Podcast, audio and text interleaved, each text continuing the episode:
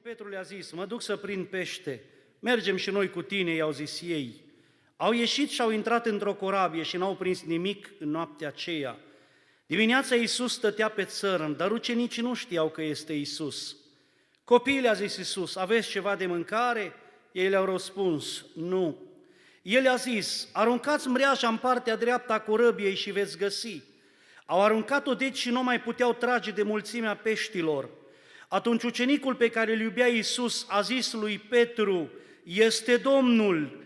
Când a auzit Simon Petru că este Domnul și a pus haina pe el și s-a încins căci era dezbrăcat și s-a aruncat în mare. Ceilalți ucenici au venit cu corăbioara, trăgând mriaja cu pești, pentru că nu erau departe de țărm decât ca la 200 de coți. Când s-au pogărât pe țărm, au văzut acolo jeratic de cărbun, pește pus deasupra și pâine. Iisus le-a zis, aduceți din peștii pe care i-ați prins acum. Simon Petru s-a suit în corăbioară și a tras mriaja la țărm plină cu 153 de pești mari și măcar că erau atâția, nu s-a rupt mriaja. Veniți de prânziți, le-a zis Iisus, și niciunul din ucenici nu cuteza să-l întrebe cine ești, că știau că este Domnul. Iisus a apropiat, a luat pâinea și le-a dat, tot așa a făcut și cu peștele. Aceasta era a treia oară când se arăta Iisus ucenicilor săi după ce înviase din morți. După ce au prânzit, Iisus a zis lui Simon Petru, Simone, fiul lui Iona, mă iubești tu mai mult decât aceștia? Da, Doamne, a răspuns Petru, știi că te iubesc. Iisus i-a zis, paște mielușei mei. I-a zis a doua oară, Simone, fiul lui Iona, mă iubești? Da, Doamne, a răspuns Petru, știi că te iubesc? Iisus i-a zis, paște oițele mele. A treia oară i-a zis Iisus, Simone, fiul lui Iona, mă iubești? Petru s-a întristat că îi zisese a treia oară, mă iubești? Și a răspuns, Doamne, Tu toate le știi, știi că te iubesc. Iisus i-a zis, paște oile mele, amin. Vă rog să vă reașezați. Din partea Bisericii Albinii, soră geamănă cu Biserica Muntele Sionului, primiți harul, pacea și binecuvântarea Domnului din partea tuturor membrilor bisericii, a colegilor mei de slujire. Ne bucurăm de seara aceasta, seara în care putem să stăm înaintea lui Dumnezeu, seara în care Duhul lui Dumnezeu este prezent în adunare, seara în care putem să ne vedem din nou fețele, până în ziua când spunea o cântare, curând vom fi iar împreună și nici odată nu ne vom mai despărți. El, Domnul, pe cap ne va pune cu una și în ziua aceea vom fi în împărăția lui Dumnezeu. Rog în după masa aceasta acest cuvânt care Domnul mi l-a pus pe inimă, frați și surori, în inimile noastre să aducă nădejde și speranță. În inimile noastre să aducă încrederea aceea de plină că oricât ai fi de jos și oricât ar fi de mare falimentul, Domnul e acela care are un ceas, un moment în care vrea să stea de vorbă cu tine. Înviase Domnul Iisus Hristos din morți. Era Ierusalimul bulversat. Ucenicii nu știau ce să creadă. Doi ucenici s-au dus din Ierusalim să scape de toată forfota aceea de acolo și mergeau înspre Mau și știți imaginea aceea, momentul acela când Domnul se arată celor doi înspre Mau și întrebat ce vorbe sunt aceștia de, pe care le schimbați între voi pe drum? Ce vorbiți? Despre cine vorbiți? Și li se descoperă Domnul atunci când erau la masă în casa din Emaus. S-a arătat Domnul într-un fel, la un moment dat s-a arătat lui Toma care a spus, eu nu cred. Dacă nu pun eu degetul meu în rănile lui și în coasta lui, eu nu voi crede. Dar cuvântul Domnului ne spune și începutul capitolului care l-am citit, versetul 1 spune, după aceea. Era probabil la 8-a, 9 zi de când înviase Domnul din morți și la un moment dat Petru, numai Dumnezeu știe ce era în inima lui și în ființa lui. A zis, eu mă duc să prind pește. Pe Marea Tiberiadei sau alți evangeliști spun lacul Genezaret, e aceeași mare, același lac, aceeași apă. Mă duc să prind pește, merg și eu. Au spus încă șase ucenici pe lângă el. Și a zis, venim și noi cu tine. S-au dus probabil spre seară să prindă pește. Era spre seară. Și a venit noaptea, și a venit miezul nopții. Și au aruncat mriaja și în stânga și în dreapta, și într-o parte și în alta, și înspre mijlocul uh, Mării Tiberiade, și înspre margine. Și dimineața mriaja era goală. Și încheia versetul 3 cu următoarele cuvinte, și n-au prins nimic în noaptea aceea. Dar vine versetul 4 și versetul 4 e versetul care, dacă n-ar fi fost versetul și n-ar fi fost Domnul acolo, nu s-ar fi scris probabil Ioan capitolul 21, nu era minunea aceea care urma să aibă loc acolo pe malul acelei mări a Tiberiadei. Și spune cuvântul Domnului, în acea dimineață, când mriaja era goală, când erau triști și apăsați, ă, debusolați, n-au pește pentru familie, n-au pește pentru piață, o noapte pierdută. Spune versetul 4, dimineața Iisus stătea pe țărm. Și mesajul care Domnul mi l-a pus în această după masă, preiubiții mei, pentru fiecare din noi, este acesta, dimineața în care Isus stă pe țărm. Falimentari, o noapte de trudă, o noapte în care ei, experimentați, oameni care era profesia lor, pescuitul, nu era un hobby să meargă din când în când, era profesia lor. De acolo într-o zi a luat Domnul și i-a, i-a spus, ă, de astăzi înainte veți fi pescar de oameni. În dimineața aceea a falimentului, în dimineața aceea în care mriaja era goală, ceva începea să se schimbe, și lucrul care începea să aducă valoare din nou în viața lor era faptul că pe țărul stătea cineva. Ei nu știau că Isus. Și poate după masa aceasta ai venit la adunare și ai venit la închinare și cântările ți-au încălzit inima și cântările te-au înviorat și în rugăciune ai simțit că Domnul este lângă tine și a venit lângă tine. Și totuși ești falimentar și ai venit la adunare de pe câmpul de luptă și diavolul poate te-a zdrobit. Și vremurile care noi le trăim în unele inimi aduce neîncredere, neliniște, norii negri ai, ai îndoielii s-au așezat peste unele familii, peste poate unele ființe. În această zi vreau să vă spun că este o speranță și speranța este acesta, Iisus încă stă pe țărm. Și câtă vreme Iisus stă pe țărm, am o liniște de plină că El rămâne suveran și Domn, glorificat să fie numele Lui în veci.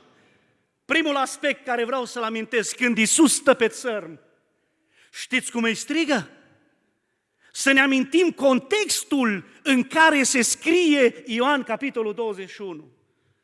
Ucenicii Spune, toți l-au părăsit.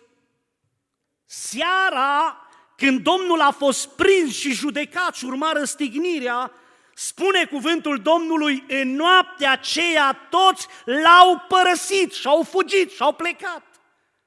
Sigur, în fruntea listei ca faliment era Petru, care a falimentat atât de puternic, atât de, atât de jos s-a coborât. În acest context, cel care stătea pe țărm Știți cum îi strigă? Putea să strige străi pescarilor, pescarilor, aveți ceva de mâncare? Ați prins ceva? Pescarilor? Trudiților după noapte de trudă, aveți ceva în reașă? Știți cum îi strigă? Copii! Știți ce înțeleg de aici? Că dimineața în care Iisus stă pe țărm, ceva rămâne valabil, statutul de fiu. Asta mă încântă în pasajul acesta. Copii, aveți ceva de mâncare? De câte ori am avut impresia că uh, dacă ai făcut ceva, l-ai supărat pe Domnul, gata, imediat Domnul te-a lepădat. A doua oară te-a lepădat, nu mai are nevoie de tine.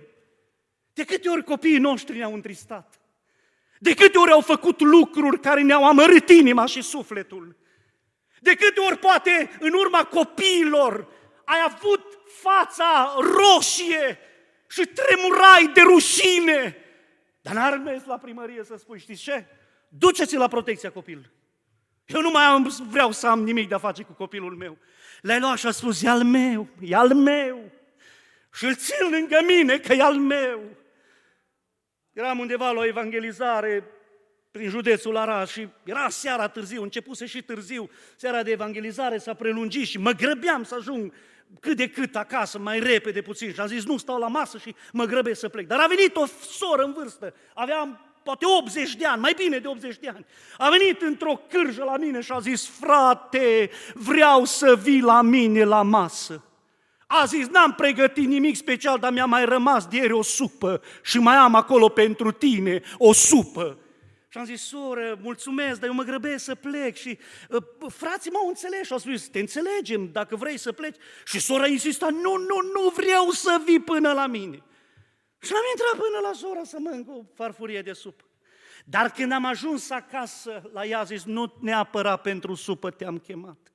Te-am chemat să-ți arăt ceva. Și mi-a deschis o ușă acolo și era o arătare de om, nu cred că avea mai mult de 50 de kilograme. Stătea acolo ghemuit într-un pat. Și a zis, îl vezi? Am zis, îl văd. A zis, ăsta e copilul meu. Nu de mult a ieșit, zice, din pușcărie. Zice, toată localitatea îl blamează. Toată localitatea îl vorbește de rău. Dar i-am zis, tu rămâi aici lângă mine.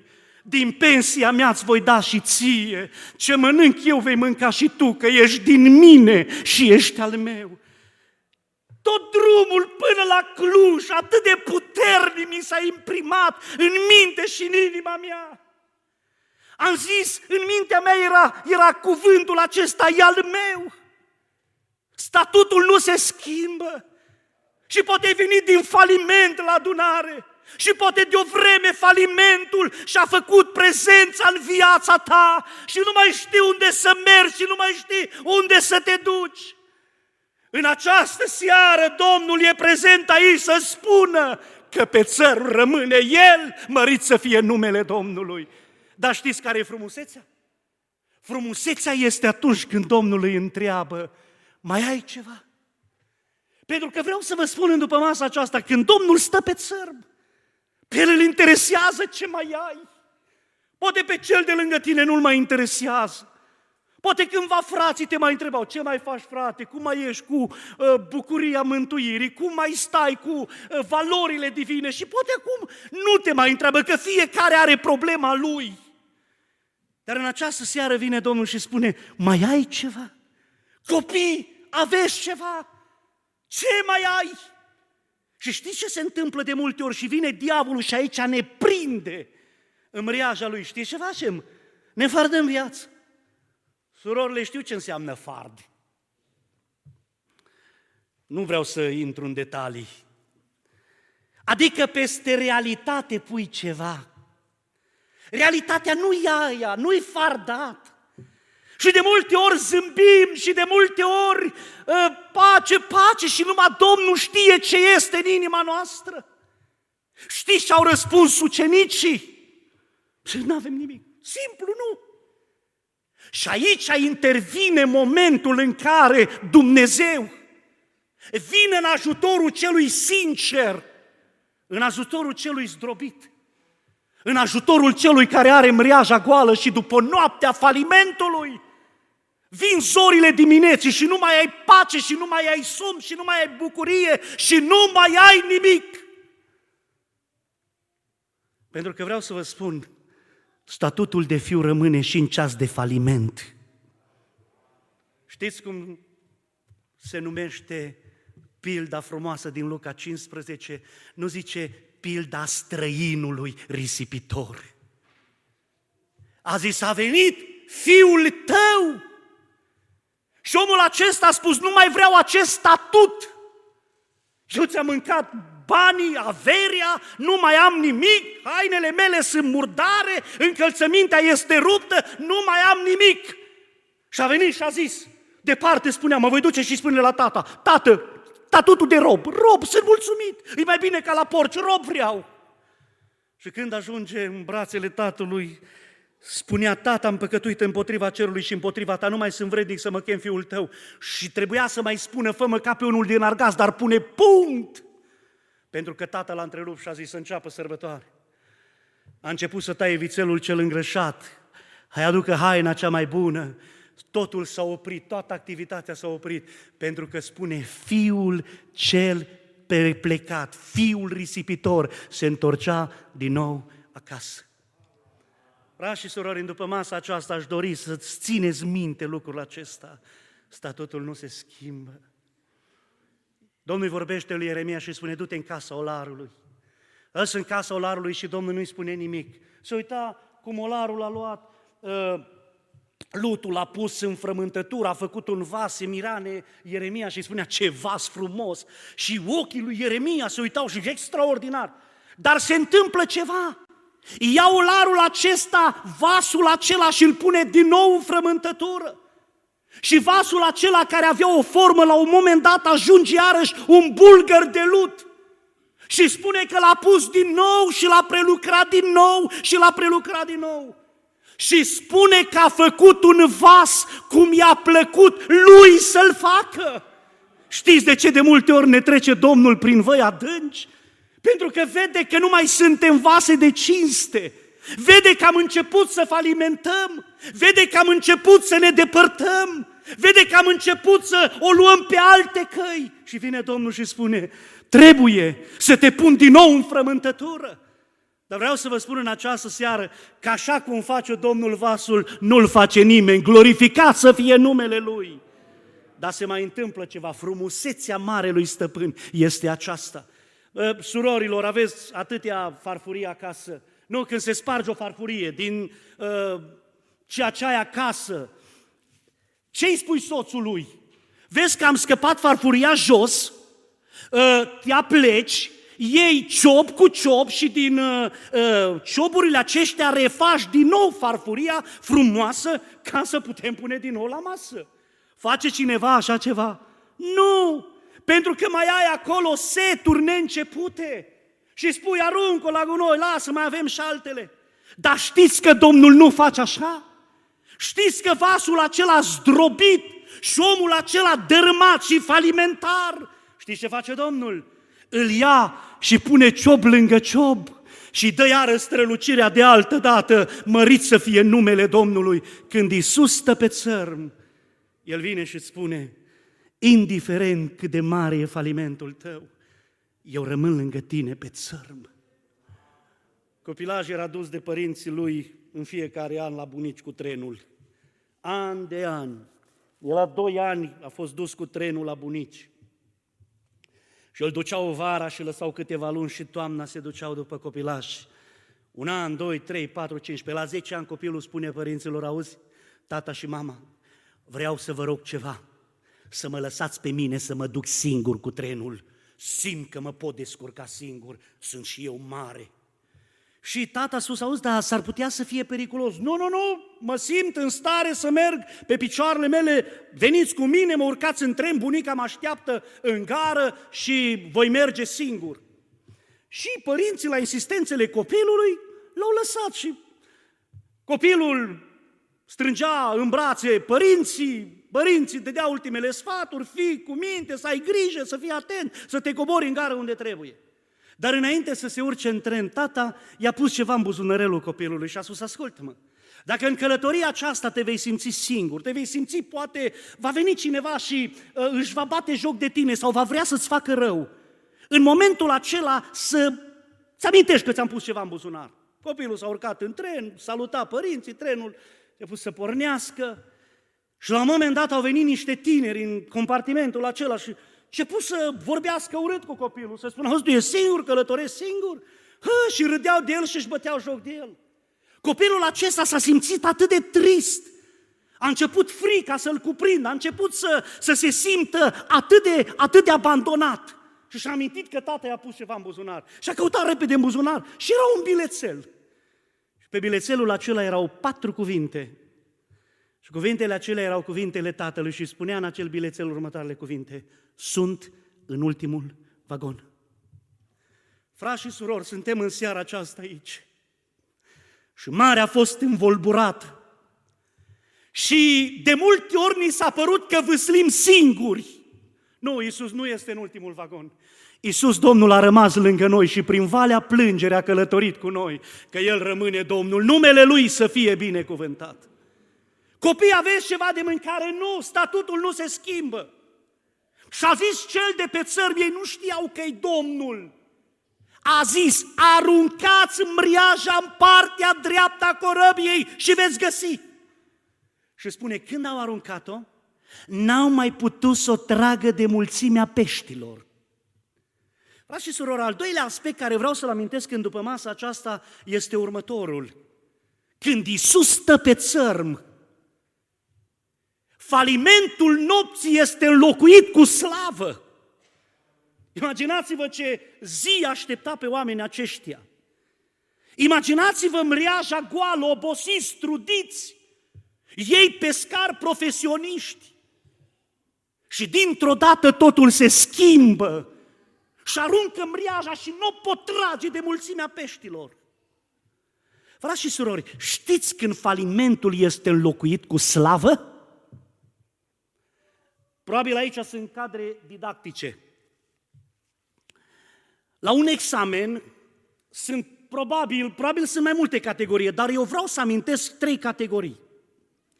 Prima categorie de oameni la un examen sunt cei care iau subiectul, se uită la subiectul care li s-a dat în acel examen și dă înapoi foaia goală, fără să scrie absolut nimic. A doua categorie, când dădeam teză și eu, mi-amintesc că vorbeam între noi, copiii fiind la liceu și am zis, am auzit că dacă scrii mult, scrii mult, să scrii acolo, ce-ți vine în minte? Să scrii. Zice, contează cât scrii. Și unii scriu mult, dar n-au nicio treabă cu subiectul respectiv. Și dau foaia și scriu ce le vine lor în minte. A treia categorie sunt cei care iau subiectul și care se uită atent și scriu exact răspunsurile care trebuie să le scrie. Știți de ce de multe ori falimentăm și ne depărtăm încet, încet de Domnul fără să ne dăm seama? Primul aspect. Pentru că nu mai aruncăm mriaja. Știți ce înseamnă asta? Asta înseamnă nepăsare totală. Asta înseamnă delăsare. Asta înseamnă, dacă tot am greșit, la ce să mă mai duc? Dacă tot mi s-a întâmplat ceva, la ce să mă mai întorc? Nepăsare totală. Sau poate unii vin și n-au nicio treabă cu realitatea în care noi trăim. Atât de mult m-am bucurat în seara aceasta. Nu doar am cântat din inim, din gură, sau vorbind și cântând cu gura, și din inimă am cântat, aș vrea să zbor, Maranata, Domnul vine! Prima categorie, oameni care n-aruncă în reaj. A doua categorie de oameni e categoria care o aruncă în partea stângă. Știți, Domnul putea să spună atât, aruncați mriaja. Știți ce a zis Domnul? Aruncați mriaja în partea dreaptă și veți găsi. Știți ce înseamnă, preobiții mei, să arunci în partea stângă? Înseamnă ascultare, dar nu împlinire după cuvântul lui Dumnezeu. Știți ce vremuri trăim? Vremuri în care avem impresia că Dumnezeu, Cel care e sfânt, care e sfânt și e Domnul, coboară după standardele noastre, după plăcerile noastre. Păi sunt vremuri grele, Doamne. Până nu mai putem să ne ridicăm la standardul acela al sfințeniei, al întoarcerii la tine reale. Știți că atunci când Moise coboară cu primul rând de table de pe munte, scrise cu degetul lui Dumnezeu, poporul s-a stricat, își făcuse un vițel de aur, dansau în jurul lui și streau, strigau, Israel, ăsta e Dumnezeul care te-a scos din țara Egiptului. Știți ce a făcut Moise? Lovește de piciorul muntelui acele table și se fac praf. După ce rezolvă Domnul problema, trece mânia lui Moise și mânia lui Dumnezeu, îi spune, te duci și vin apoi sus pe munte. Știi ce a zis Domnul? Pe tablele acestea care ți le, ă, pe care le ai în mână. Putea să spună Domnul, auzi, nu scriu aceleași legi, Pentru că nici nu au apucat să le citească și s-au stricat. A zis Domnul, nu, pe acele table se scriu acele legi și porunci care au fost scrise pe primele table. Că Dumnezeu nu scoboară standardul sfințeniei, numele Lui să fie binecuvântat. Frați și surori, a arunca mriaja în partea stângă înseamnă a nu trăi după cuvântul lui Dumnezeu. Și marele pericol și marea înșelătorie a vremurilor care noi le trăim. Apostolul Pavel scria Corintenilor, vă fac cunoscut, fraților, Evanghelia, pe care ați primit-o, în care ați rămas și prin care sunteți mântuiți. Dacă o țineți așa cum ați primit-o, altfel, degeaba ați crezut. David, am citit astăzi mai profund din ceea ce a făcut la un moment dat, după aproape, am calculat aproximativ 60 de ani, de când chivotul lui Dumnezeu fusese pus uh, pe vremea lui Samuel în casa lui Abinadab pe deal și după 60 de ani David a organizat o sărbătoare. Și în sărbătoarea aceasta a adunat Israelul, spune în cartea 1 Cronici, capitolul 13, uh, a zis întregii case a lui Israel, dacă găsiți de bine să aducem chivotul din casa lui Abinadab de pe deal. Sărbătoare, S-au dus cu un car nou acolo pe, pe diala Abinadab și au pus chivotul în carul acela. Spune că jucau, era veselie, era bucurie, era, era mare sărbătoare. Chivotul, după atâția ani, se ducea înapoi la Ierusalim. Și ajung la area lui Nacon. Și la area lui Nacon spune, ă, boii erau gata să răstoarne carul și pune uza mâna, mâna pe chivot, un lucru normal. Probabil din inerție pune mâna pe chivot și în momentul acela Domnul îl ucide pe Uza. Și toată sărbătoarea aceea se transformă într-o mare tragedie. Muzica a încetat, jocurile nu mai erau. David s-a uitat la slujitorul lui și a zis, eu nu duc chivotul în, în, în, în Ierusalim, nu-l duc în cortul meu, nu-l duc. Și spune că i-a spus lui Obede-Dom, Obede-Dom din Gat, nu vrei să ții tu chivotul acesta? Și Obede-Dom a zis, ba da și a adus chivotul și trei luni chivotul lui uh, uh, stă în casa lui Obededom și Domnul binecuvântă casa lui Obededom. Și după trei luni se duc slujitorii la David și a zis, David, știi de ce Domnul a nimicit pe Uza? Știi cine e vinovatul? Vinovatul ești tu și suntem noi din jurul tău. Pentru că ne-am făcut ceva, o intenție bună, dar nu era după cuvânt. În legea lui Moise scrie clar, chivotul să fie purtat pe umeri de către leviți. Și s-au dus în casa lui Obede Domn după trei luni și au luat chivotul acela și l-au pus leviții pe umeri și au început să meargă cu el înspre Ierusalim. Pentru că Dumnezeu nu face rabat de la cuvântul Lui. Și de atâtea ori nu avem pace, nu avem poate realizări și nu mai vedem slava lui Dumnezeu. Știți de ce? Pentru că noi aruncăm reaja în partea stângă și zicem dacă o aruncăm e bine și dacă venim la adunare e bine și dacă mai venim duminica e bine și bine, frați și surori. Dar ascultați-mă ce vreau să vă spun. Dacă trăirea nu este după voia lui Dumnezeu, conform cuvântului lui Dumnezeu, s-ar putea într-o zi diavolul încet, încet să ne înfășoare viața. Pentru că vezi slava lui Dumnezeu în momentul când îl arunci în partea dreaptă. Știți ce înseamnă lucrul acesta? Când Iisus stă pe țăr și spune în dreapta arunci mriaja, te duci la Ninive, Iona. Putea Domnul să spună, du-te, Iona, unde vrei. Îmi găsesc eu altul să meargă la Ninive, nu? Știți ce a făcut Domnul? Domnul, pentru că vroia mesajul să ajungă la Niniveni, atât de mult l-a, l-a, l-a încercat pe Iona. Și știți istoria lui Iona, cum îl trece prin adâncul mării. Și Domnul își duce la îndeplinire ceea ce a promis lui Iona. Te duci și spui și strigi împotriva cetății. Frați și surori, oare câți mai arunc în partea dreaptă?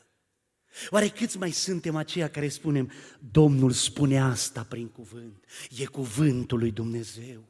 Noi vrem pace, noi vrem bucurie, noi vrem liniște, dar mai vrem ceva. Vrem focul lui Dumnezeu să fie în adunare, vrem Domnul să ne umple de Duhul Sfânt, vrem să vedem slava lui Dumnezeu. Știți ce a făcut la un moment dat Ilie? Pe muntele Carmel, în fața celor 850 de proroci ai lui Bașa Astartei, spune cuvântul Domnului că după ce toată ziua prorocii aceia au strigat și nu s-a întâmplat nimic, spune că în momentul când se aducea jertfa de seară, Ilie a făcut ceva. Ilie adresă altarul Domnului care fusese dărâmat și spune cuvântul Domnului, a luat 12 pietre. Un altar autentic nu era nici din 13 pietre, nici din 11, era din 12 pietre, după numărul seminților lui Israel. Rezidește altarul, pune pe el jertfa aceea. Faci un șans, se toarnă apă în jurul acelui, pe, pe, pe ceea ce era pe altar și apa aceea curge în jurul altarului. Și se roagă Ilie. Și ascultați rugăciunea lui Ilie, om care arunca mreaja în partea dreaptă. Ascultați ce spune Ilie. Versetul 36, 1 Împărați, capitolul 18, în clipa aceea când se aducea jertfa de seară.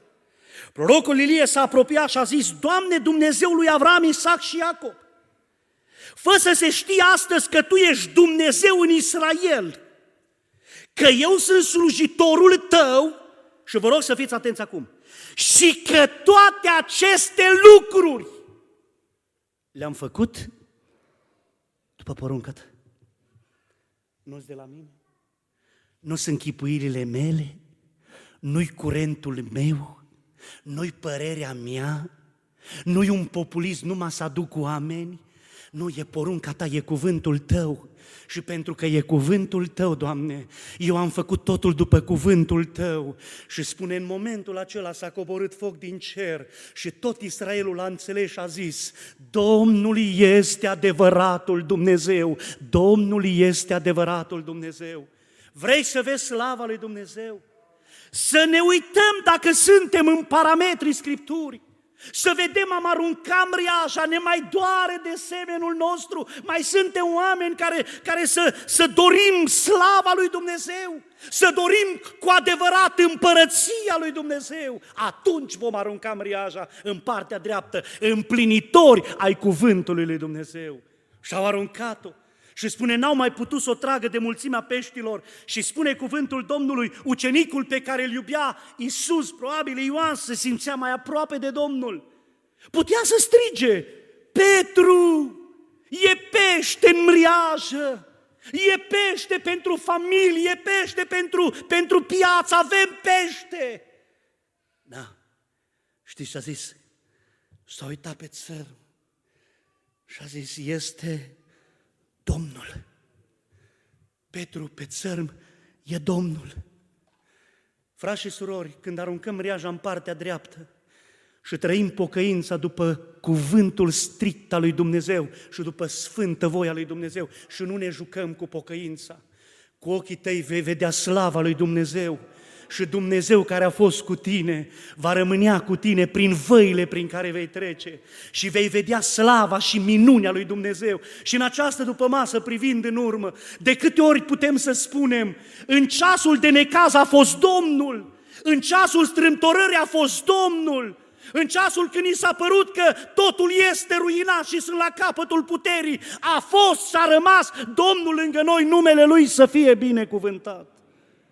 Duc aminte, de mult eram la o seară de evangelizare undeva în nordul țării, într-o biserică, merg destul de des acolo și păstorul care fusese păstor mulți ani, eh, vreo 40 de ani, eh, a fost păstor în biserica respectivă, m-a luat seara și a doua zi de dimineață, dar a vrut să stea de vorbă cu mine, să-mi dea niște sfaturi, le-am primit cu bucurie, un om al lui Dumnezeu și printre altele îmi spunea, frate Denuț, Zice, vreau să-ți spun că Dumnezeul pe care eu îl cunosc este Dumnezeu care totdeauna a fost cu mine. Dar zice, am niște prieteni în Ucraina, zice, unul dintre ei a murit, numele lui a fost Vorobeț. De atâtea ori a venit la mine și m-am dus eu în Ucraina și am avut părtășii binecuvântate cu fratele acesta. Dar îmi spunea, ă, fratele acesta spunea, ă, fratele acesta Vorobeț a fost 15 ani în Siberia, 15 ani, din pricina cuvântului lui Dumnezeu. A fost prins în vremea aceea și a fost dus la muncă silnică în Siberia.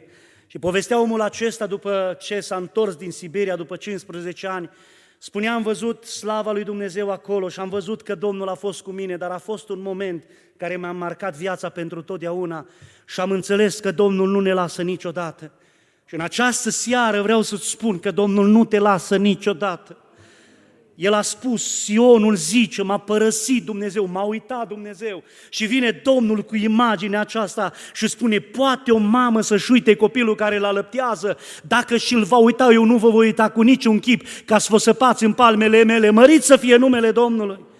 Nea fratele acesta eram la muncă silnică, făceam calea ferată care astăzi transiberianul străbate toată Rusia până în depărtața Siberie. Spunea, nici nu aveam paznici care să ne păzească, nu puteam să fugim de acolo, era un frig cumplit.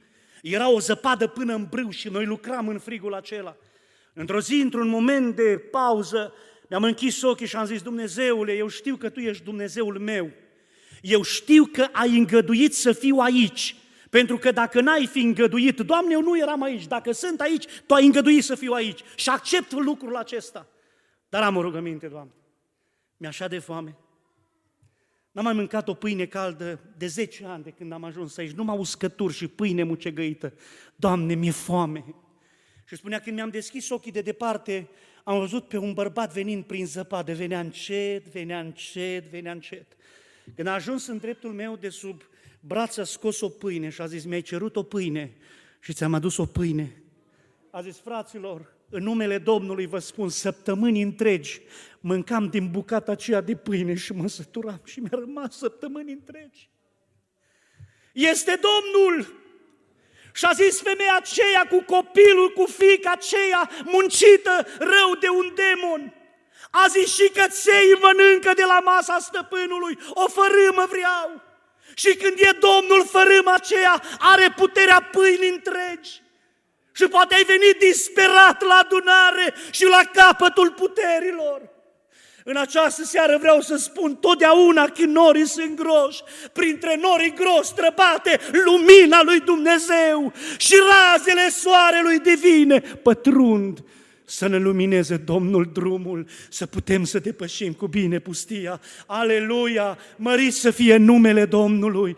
Dar aruncă măriaja în partea dreaptă. Nu te juca cu pocăința, nu fi nepăsător, nu fi superficial, fi un om care să fii devotat pentru Dumnezeu, pentru că Domnul rămâne Domnul nostru, mărit să fie numele Domnului și câtă vreme este pe țăr. Nu te teme de nimic. Nu te teme de valuri, nu te teme de, de, de vești, de știri, de vești rele, nu te teme. Câtă vreme El este pe țăr, deține controlul absolut. Aleluia! Mărit să fie numele Domnului, deține controlul absolut. Și spunea unui popor care era în robia uh, babiloniană, știu gândurile care le-am cu privire la voi. Oh, câte am mai auzit și în vremea aceasta, nu vă plecați urechea la toate, să nu mai spun, nu vă plecați urechea. Cuvântul Domnului spunea, într-o vreme în care probabil evrei nu se mai gândeau niciodată la țara lor, la Ierusalim, la un templu rezidit. Azi știu gândurile care le-am cu privire la voi, zice Domnul, gânduri de pace și nu de nenorocire, să vă dau un viitor și o nădejde. Cum din robie viitor, Doamne? Cum să ne dai un viitor, că suntem robi? Și spunea Domnul, voi mă veți chema și mă vă voi asculta, mă veți căuta și mă, veți, mă voi lăsa găsi de voi. Voi aduce înapoi pe prinșii voștri de război și voi, vă voi aduce iarăși în țara mea pentru că gândul meu este gând de pace și nu de nenorocire. Glorificat să fie numele Domnului! Când Isus stă pe țărm, Domnul mai vrea ceva. Când Isus stă pe țărm, statutul nu se schimbă, mriaja aruncată în partea dreaptă și falimentul va fi înlocuit cu slavă. Spune cuvântul Domnului când Petru a auzit că pe țărm e Domnul, s-a încins, probabil își luase haina aceea care purta pe el și mai interesează nici peștele, nici mriaja, se aruncă în mare, aproximativ 100 de metri uh, era distanța de unde era corabia până la țăr și se duce înaintea Domnului, probabil vrea să stea numai el cu Domnul. Și ucenicii au venit cu corăbioara și Domnul nu-i spune nimic lui Petru. Au venit cu corăbioara și spune cuvântul Domnului, s-au pogărât pe țăr și au văzut acolo jăratic de cărbun, pește pus deasupra și pâine. Și ascultați versetul 10. Iisus le-a zis, aduceți din peștii pe care i-ați prins acum. Când Iisus este pe țărm, întrebarea care se pune în această seară este aceasta. Cu ce mă duc? Cu ce mă duc?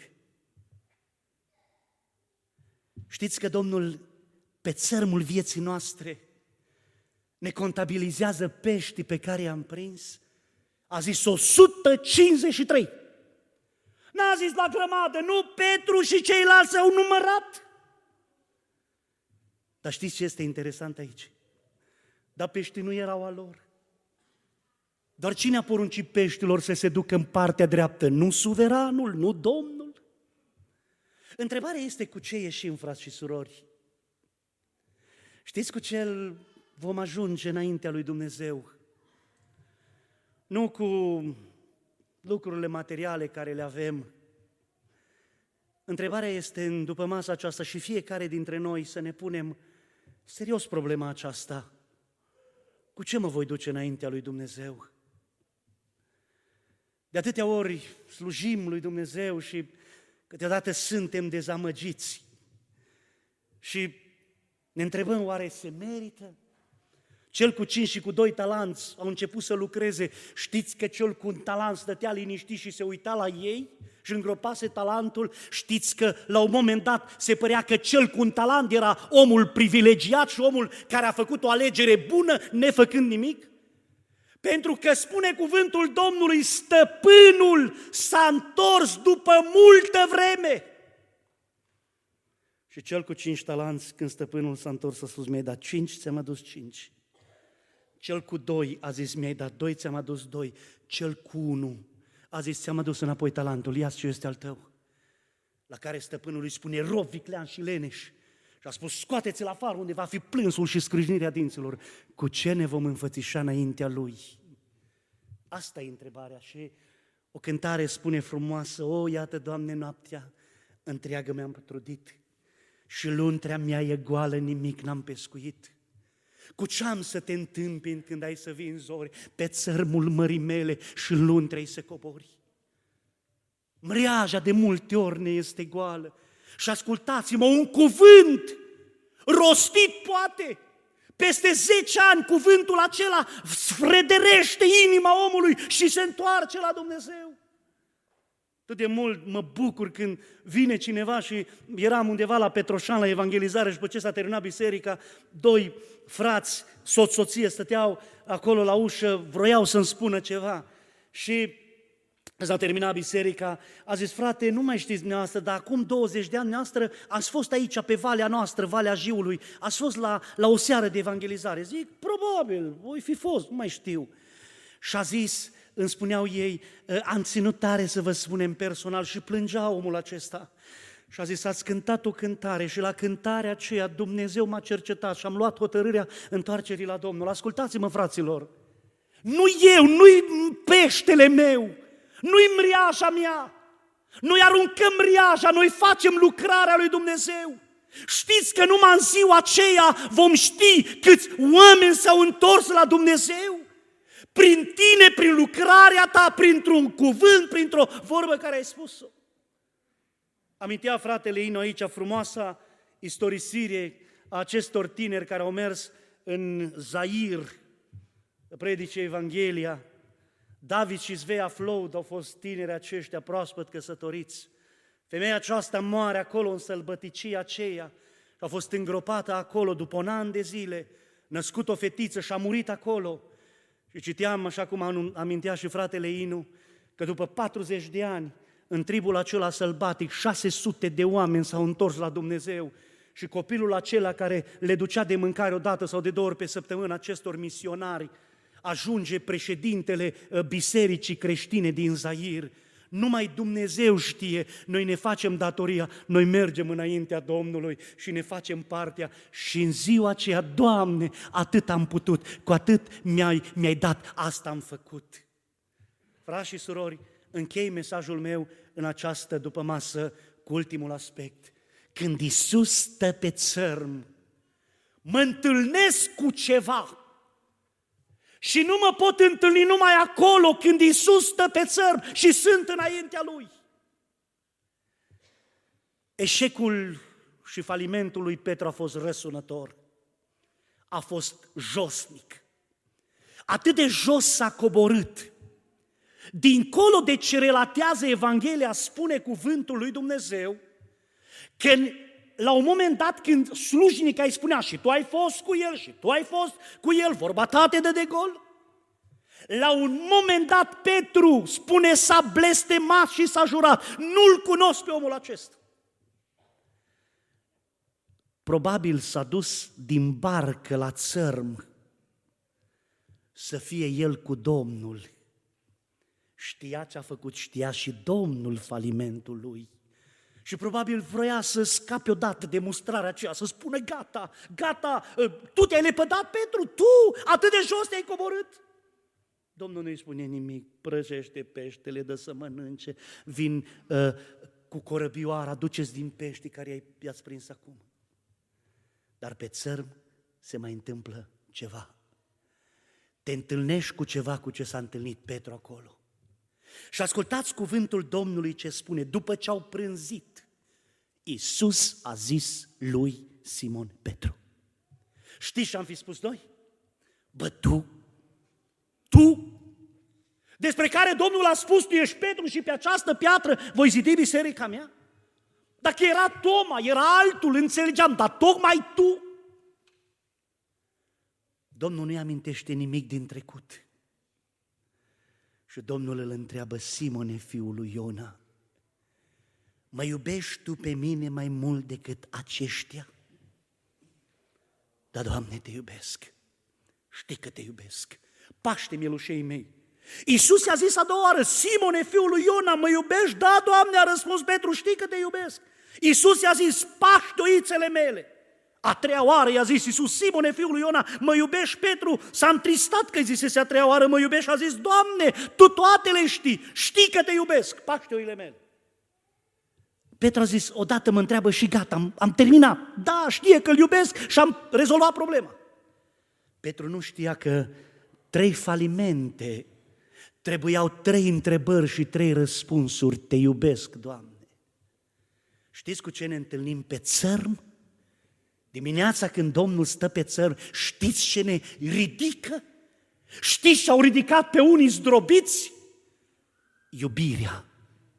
Nimic nu este mai puternic decât iubirea. Nu i-a spus Domnul, tu te-ai blestemat, te-ai coborât atât de Nu-i amintește Domnul nimic. Zici, știu ce ai făcut. Dar pentru mine mai ai ceva?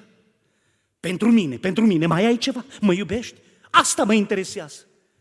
Și pe Domnul asta îl interesează în seara aceasta. Falimentul a fost răsunător, nu-l știe poate nimeni. Dar în taină vine Domnul și șoptește și spune, pentru mine mai ai ceva? Dacă mai ai ceva pentru mine, de astăzi vom merge împreună. De astăzi nu te voi mai lăsa și voi fi cu tine. Cu ani în urmă, a fost într-o biserică, nu vă spun mai mult. Am cunoscut un băiat acolo, era și slujitor. Am stat cu el la masă și după ce s-a terminat biserica, mai povestit multe lucruri și după un timp aud că băiatul acesta a avut un eșec și nu doar a fost o cădere dintr-o dată, și a fost o prăbușire atât de puternică, încât omul acesta a spus pentru mine, Dumnezeu nu mai există. Am pus mâna pe telefon și l-am sunat și am zis, pe mine nu mă interesează de ce ai ajuns în starea asta, absolut nimic nu mă interesează. Te-am sunat să-ți transmit un mesaj, Dumnezeu, chiar dacă tu i-ai întors spate, El va rămânea lângă tine și într-o zi te va ridica din nou și a zis, niciodată. Am dus în biserica respectivă, am fost chemat la un botez, auzit că sunt la botezul acela și a venit să stea cu mine, a fost și la slujbă. A doua zi urma să mă întorc și a zis păstorului, lasă-l pe Dănuț că vreau să merg cu el la masă și îl duc eu la aeroport. I-am vizitat familia în acea zi, am stat de vorbă cu el, cu soția lui. La unison parcă vorbeau aceeași limbă. A zis, frate, cu durere și regret trebuie să vă spunem că pentru noi Dumnezeu nu mai există. Ridicările noastre nu vor mai fi posibile, suntem prea jos ca să mai putem fi ridicați din nou. Făcut o rugăciune și am plecat, m-a dus la aeroport. Au mai trecut de atunci vreo trei ani și primesc un telefon, văd numărul din țara respectivă, îmi spune la telefon, zice, Denuț, Denuț, eu sunt cu tare, mă mai știi? O, zic, cum să nu te știu? A început să plângă și a spus, vreau să-ți spun ceva. Am ajuns în spital, spunea el, cu o problemă minoră la un picior, minoră, nu era o problemă gravă de sănătate. Zicea, eram întins pe patul acelui spital. Și după nouă ani, îmi spunea el, după nouă ani, am simțit pe Domnul că a venit din nou în ființa mea, în inima mea. Am început să plâng incontrolabil. M-am plecat, m-am coborât jos din pat, m-am plecat pe genunchi și am început să mă rog. Spune, nu mă puteam opri din plâns și în timp ce plângeam am luat telefonul și am zis soției, auzi, în bibliotecă, pe raftul acela, acolo este Biblia pe care n-am mai deschis-o de 9 ani. Adă-mi-o, te rog, la spital. A zis soția, tu-ți bați joc de mine? Tu-ți bați joc de mine? Cum să-ți aduc Biblia la spital? A zis, adă Biblia la spital. Și când a venit la spital soția lui, a zis, dar ce s-a întâmplat? A zis, eu așteptam și îmi spunea la telefon să mă, să mă întoarcă Dumnezeu printr-un accident, să mă trântească cu mașina de un parapet, să, să, să, să, să mă, mă ducă alții la spital. Așteptam Dumnezeu să se poarte cu mine, să mă lovească. Și am constatat ceva. Iubirea după 9 ani am simțit-o din nou și acum de când se întâmplase minunea era de vreo trei luni. Spune, m-am mărturisit fraților, m-am întors înapoi în adunare și de Domnul nu mă mai las niciodată. Iubire. Mai avem iubirea.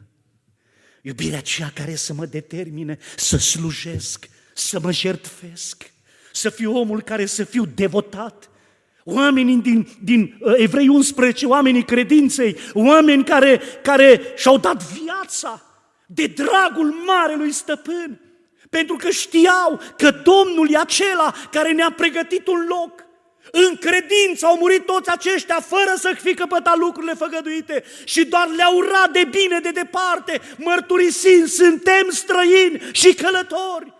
Unii au murit dați la fiare, alții arși pe rug, alții tăiat în două cu ferăstrăul. Știți de ce?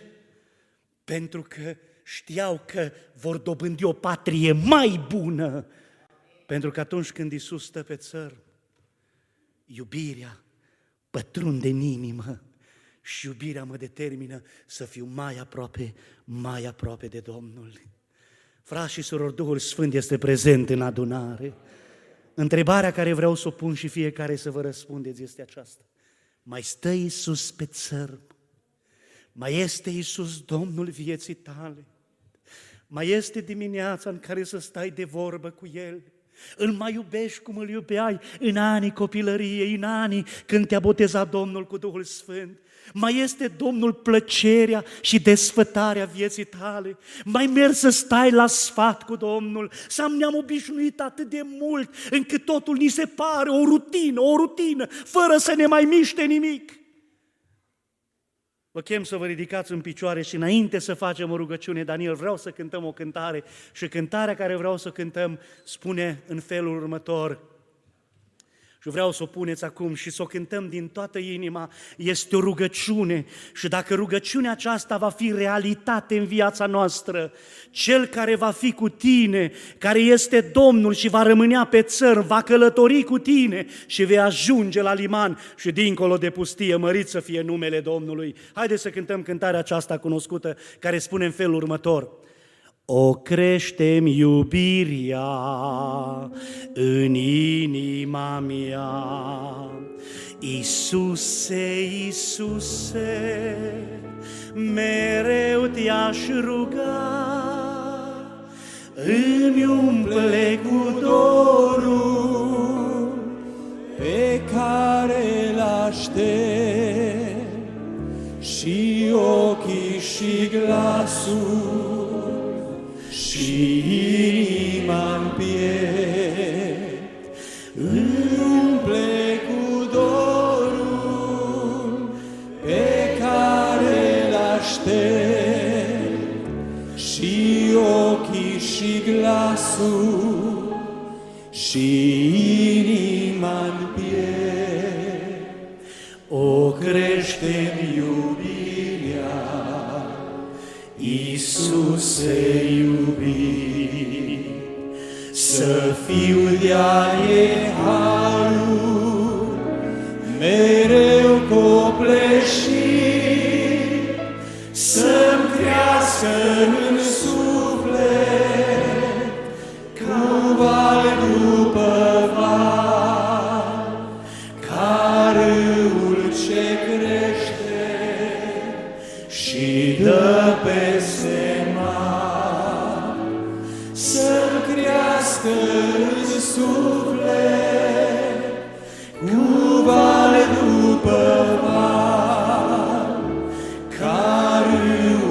ce crește și dă peste mare.